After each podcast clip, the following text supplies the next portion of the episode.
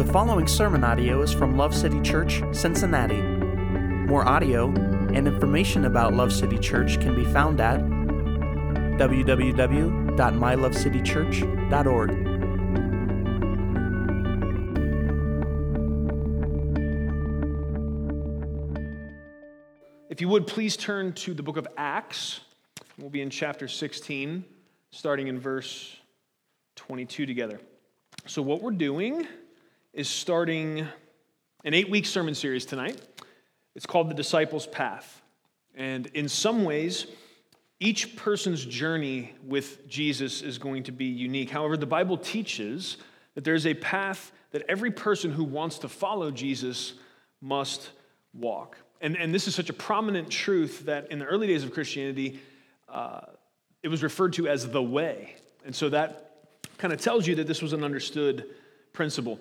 In this series, we're going to lay out what it looks like for people to follow Jesus because they've trusted him by faith, receiving the free gift of grace that only he can offer. Now, I know that I'm talking to several different types of people. Some of you uh, may have yet to set one foot on this path. Know that you have been invited by God to do so. And you are welcome here with us as you determine if you will. Some of you have begun down this path, and you're still in the process of walking out these elements of following Jesus. And so this series will help you to get your bearings. Some of you have been walking this path a long time, but we know there is no end on this side of eternity. This path circles back around, and you're meant to then help others walk down it. And so, this series will help you to effectively help others learn what they are called to do as followers of Jesus. Praise God for all of that. Maybe you've heard of the Appalachian Trail. It is the longest hiking only footpath in the world. It runs from Georgia to Maine it's just over 2,000 miles. Every year, thousands of people attempt to hike it all the way through. About one in four make it, uh, which is understandable because it takes five to seven months to do it if you do it straight. So that's a long haul. Um, I'd like to think I was in shape to do that, but probably not. Uh, actually, though, when I was a kid, I did know a guy who he did the whole thing like many times. Um, he called himself Brownie. I don't really know what his real name was. Uh, and he was like a 50 50 mix between Bob Ross and Bear Grylls. Uh, this, is, this is real. I mean, he was tough enough to be out there in the woods and could handle himself, you know, as, as good as anybody else.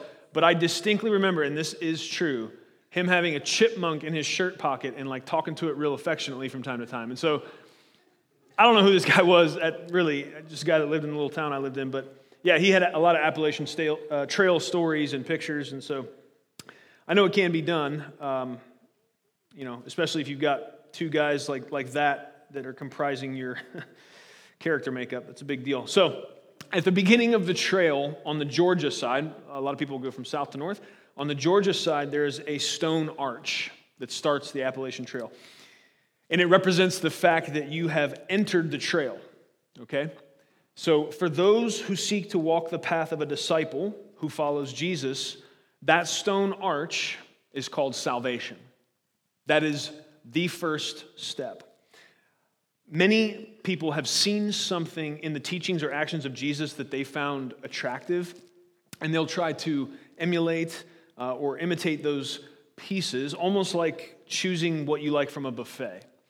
And this is how many people will answer when asked about eternity or where they stand with God. They'll say, Well, I'm a good person. But Jesus said this in John 10, verse 9. He said, I am the door. If anyone enters through me, he will be saved. He didn't give any alternate routes. The first step on the path of truly following Jesus is salvation. And so tonight, we're going to look at what salvation is, why we need it, how we get it, and what we are saved to. Okay? And this could be probably a sermon series in itself. And I'm going to try to do this in a half hour because we're taping these to use them for discipleship classes later on. So let's ride, okay? First, uh, let's read Acts 16, verses 22 through 34. Okay? Here we go. The crowd rose up together against them, and the chief magistrates tore their robes off them and proceeded to order them to be beaten with rods. Okay? Uh, who we beating? We're beating Paul here, who is ticking off, uh, Paul and Silas, they're, they're ticking off the religious officials again, okay? So, when they had struck them with many blows, they threw them into prison, commanding the jailer to guard them securely. And he, having received such a command, threw them into the inner prison and fastened their feet in the stocks. But about midnight, Paul and Silas were praying and singing hymns of praise to God, and the prisoners were listening to them. And suddenly there came a great earthquake, so that the foundations of the prison house were shaken, and immediately all the doors were opened, and everyone's chains were unfastened. When the jailer awoke and saw the prison doors opened, he drew his sword and was about to kill himself, supposing that the prisoners had escaped. But Paul cried out with a loud voice, saying, Do not harm yourself, for we are all here. And he called for lights and rushed in, and trembling with fear, he fell down before Paul and Silas. And after he brought them out, he said, Sirs, what must I do to be saved? They said, Believe in the Lord Jesus, and you will be saved, you and your household. And they spoke the word of the Lord to him, together with all who were in his house. And he took them that very hour of the night and washed their wounds, and immediately he was baptized, he and all his household. And he brought them into his house and set food before them and rejoiced greatly, having believed in God with his whole household. Praise God for his word. So, the first question we're going to answer is what is salvation? So, to be clear, we are talking about salvation in a specific sense. The word can be used to describe uh, deliverance from some danger in a, in a general sense, but we want to talk about what the Bible means when it says we need to be saved. And part of the problem is if you listen to a lot of teaching today, you may get the impression that Jesus offers salvation from whatever bums you out about your life. Many times, the things that bum you out about your life, they are the result of sin, either yours or somebody else's. And so the path of salvation, it can lead to healing of those things as well, but that is not primary. That's not first what's going on. Salvation is primarily us being rescued from the wrath of God. That doesn't play well in most 2019 settings, but let me read you something from the Word of God. This is Romans 5, verses 6, 6 through 11. For while we were still helpless, at the right time Christ died for the ungodly. For one will hardly die for a righteous man, though perhaps for the good man someone would dare even to die. But God demonstrates his own love toward us in that while we were yet sinners, Christ died for us. Much more than having now been justified by his blood, we shall be saved from the wrath of God through him. Saved from what? For if while we were enemies, we were reconciled to God through the death of his Son, much more, having been reconciled, we shall be saved by his life. And not only this, but we also exult in God through our Lord Jesus Christ, through whom we have now received the reconciliation. So God is saving us from God's wrath. Yes. Yes, that's right. And this leads us to why we need salvation. This leads us right into answering the next question Why do we need salvation? Everything, everything Jesus said, okay, should get our attention. But I'm about to read you something that should make your head tilt like a cocker spaniel when someone's blowing a dog whistle, okay? You know what I'm talking about? This should get your attention, all right? Let me read this to you. This is Matthew 5, verses 43 through 48. You've heard it You've heard that it was said, You shall love your neighbor and hate your enemy. But I say to you, love your enemies and pray for those who persecute you, so that you may be sons of your Father who is in heaven. For he causes his sun to rise on the evil and the good, and sends rain on the righteous and the unrighteous. For if you love those who love you, what reward do you have? Do not even the tax collectors do the same? If you greet only your brothers, what more are you doing than others? Do not even the Gentiles do the same? Therefore, you are to be perfect as your heavenly Father is perfect. So here, we are told God is perfect. And because He is perfect, we are supposed to be perfect. Pop quiz, everybody. You ready? I want to hear a yes or a no from you. Are you perfect? No. Are you sure? Okay. We have a problem.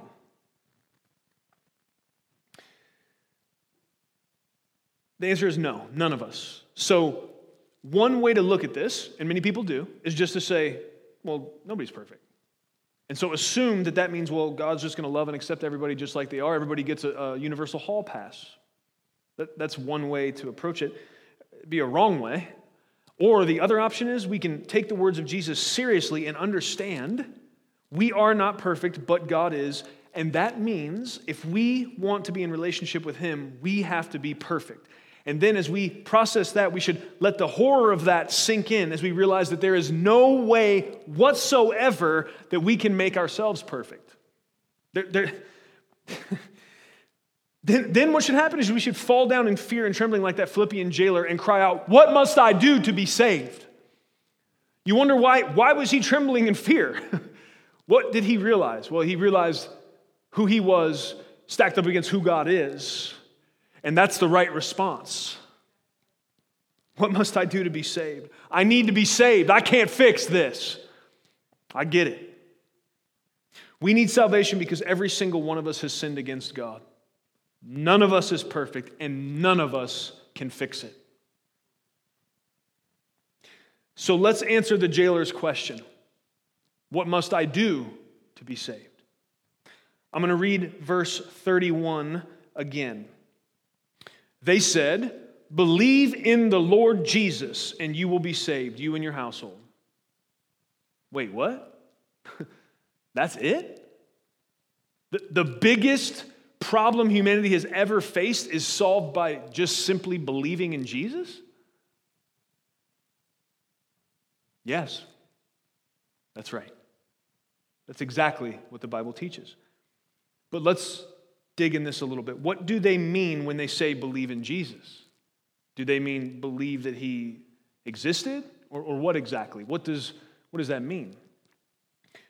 Believing that he existed is, is clearly not the whole deal. If we look at James 2 9, he says, You believe that there is one God? Oh, good. The demons also believe that, and they shudder. Okay? And so, simple belief, and, and many times when I'm encountering people trying to get a gauge of where they're at with Jesus, I can tell in the way they say it, oh, I believe in Jesus. That's what they mean. They believe he existed. Well, that's, that's not what it means when Paul and Silas tell this Philippian jailer to believe in Jesus unto salvation. It's, there's, there is more to it than that. We are not called to only believe that Jesus existed, we're called to believe what he taught and did was true. And so, what did he teach? What did he do? Well, in Mark chapter 1, we see the summary statement of the teaching and mission of Jesus. Okay, so this is verse 14 of Mark chapter 1. Now, after John had been taken into custody, Jesus came into Galilee, preaching the gospel of God and saying, The time was fulfilled, the kingdom of God is at hand. Repent and believe in the gospel. That is what Jesus taught. There's lots of things he said. He got more specific than that, but his broad overall mission can be boiled down to that right there. So, what is this gospel that Jesus calls us to believe? Well, Paul spells it out very clearly for us in 1 Corinthians 15. I'll read you this. Now I make known to you, brethren, the gospel which I preached to you, which also you received, in which also you stand, by which also you are saved. If you hold fast the word which I preached to you, unless you believed in vain.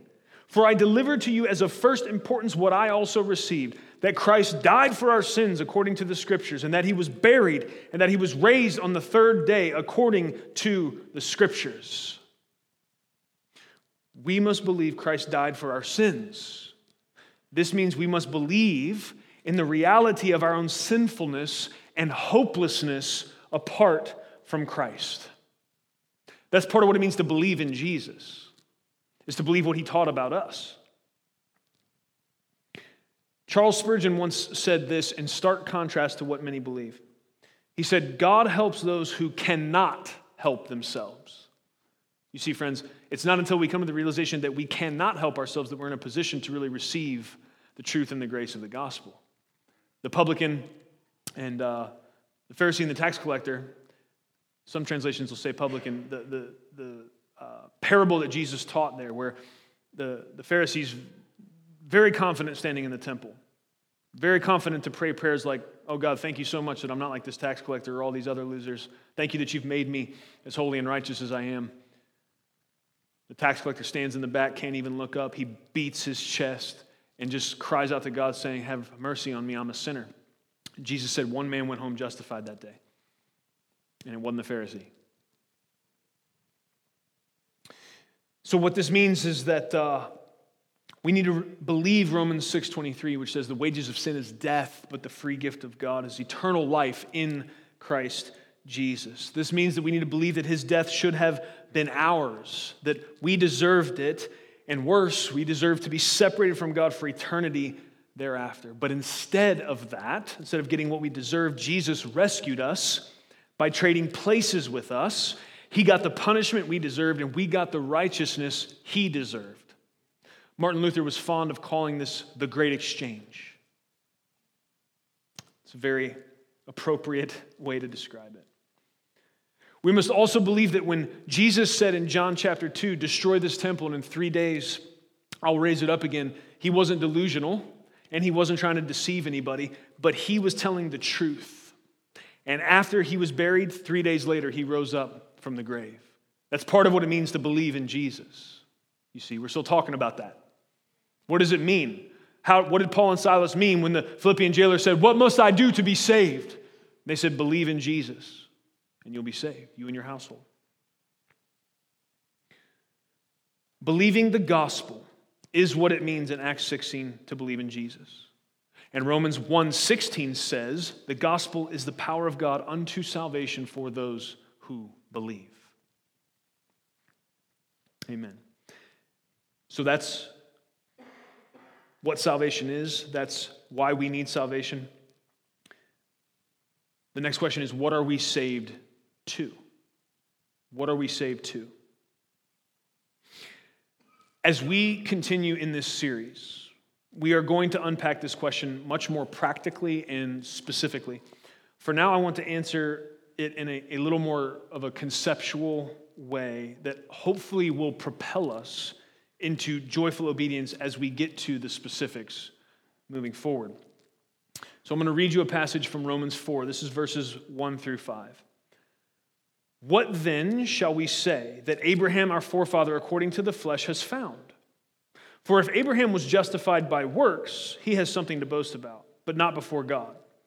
For what does the scripture say? Abraham believed God, and it was credited to him as righteousness. Now, to the one who works, his wage is not credited as a favor, but as what is due. But to the one who does not work, but believes in him who justifies the ungodly, his faith is credited as righteousness. You see, friends, most of us think of salvation in terms of forgiveness. And, and that is right, and that is correct. Salvation is forgiveness of our sin, which is glorious and wonderful. But it is so much more than that. We are not only forgiven, we are justified and made righteous before God. Forgiveness is like saying, You're free to go. Being justified and made righteous is like saying, You're free to come. And that makes a big difference. It's kind of like this Imagine that there is a city called Perfect, and it's a place where only perfect people lived. I told you you'd have to imagine. It's a place where only people, perfect people live. It's, it's a perfect utopia where there was no sin. And in order to protect this place and keep it pristine, the law is if you sin, you die immediately, no exceptions. Okay? Let's imagine this place exists. Now, you know that it might not be a good idea, but curiosity and overconfidence gets the better of you, and you drive right into the middle of that city to see what it's all about. Why was that not a good idea? You shouldn't be in a place where you die if you're not perfect for any amount of time. You understand what I'm saying? Oh, you don't know that about yourself. Okay, that's cool. Your blank stares are telling me that some of you are confused about how, how long you can keep the record perfect. That's okay. We'll keep working on it. So you drive right in the middle of the city. So my question for everyone that'll be honest in, in here is how long is it before you get a death sentence? You get five minutes, 10 minutes, maybe an hour on a good day, right? It won't take long. Okay. So let's just say you're having a bad day. And so within five minutes, you break the no sin law. Okay? So they arrest you, they take you into their lethal injection chamber, and they strap you in. But right before the needle hits your arm, the mayor of the perfect city bursts into the room and he says, Unstrap them right now. But the perfect cops are in the room and they say, But mayor, this person broke the law and, and there's no exceptions. This sin must be punished. And the mayor replies, Listen, I know the law, but I'm also the mayor. This sin cannot go unpunished, but I'll take the punishment. So I order you to kill me instead. Now, this is as far as many of us think the gospel goes. This is forgiveness, which is already almost incomprehensible, right? That somebody would do that. They're going to take our punishment. But it is even more magnificent than that. The analogy continues. So he, he tells them to let you go, strap him in, and then the mayor looks at you and says, Here is my mayoral key to the city. You can now go everywhere I can go, and you can have all the access that I have as the mayor. This is what being justified and made righteous looks like. We are not just rescued from the consequences of our sins, we are given the status of our rescuer. And this is what we are saved to. And we should walk in light of it. To be saved from the punishment we deserve should cultivate a desire to serve and honor our Savior. But to be given the gift of His righteousness should make it impossible for us to do anything else but serve and honor our Savior. When we truly understand all God has done for us in saving us through Christ, our reaction should be similar to that of Peter when Jesus tried to wash his feet. We give Peter a hard time a lot because his foot was constantly in his mouth. But his reaction to Jesus washing his feet was actually proper, I would argue. He said, So Jesus gets up from the table, takes off his robe, wraps a towel around himself, and gets down. He's going to start washing. The master is going to wash the servant's feet. And this, for Peter, this will not stand. And so he says, No, Lord. I'm unworthy for you to wash my feet. Never. But when Jesus says to him, Peter, you, you have to allow me to do this. If, if you don't let me wash your feet, you can have no part of me. Well, then, of course, we remember Peter goes all the way to the end of the spectrum and says, Well, then shower me, you know, let's do the whole thing. Right? And that's, you know, that's kind of Peter. But when he hears that if this doesn't happen, it's going to mean he can have no part of his master, he gets over very quickly how unworthy he knows he is, and he trusts what his master is telling him.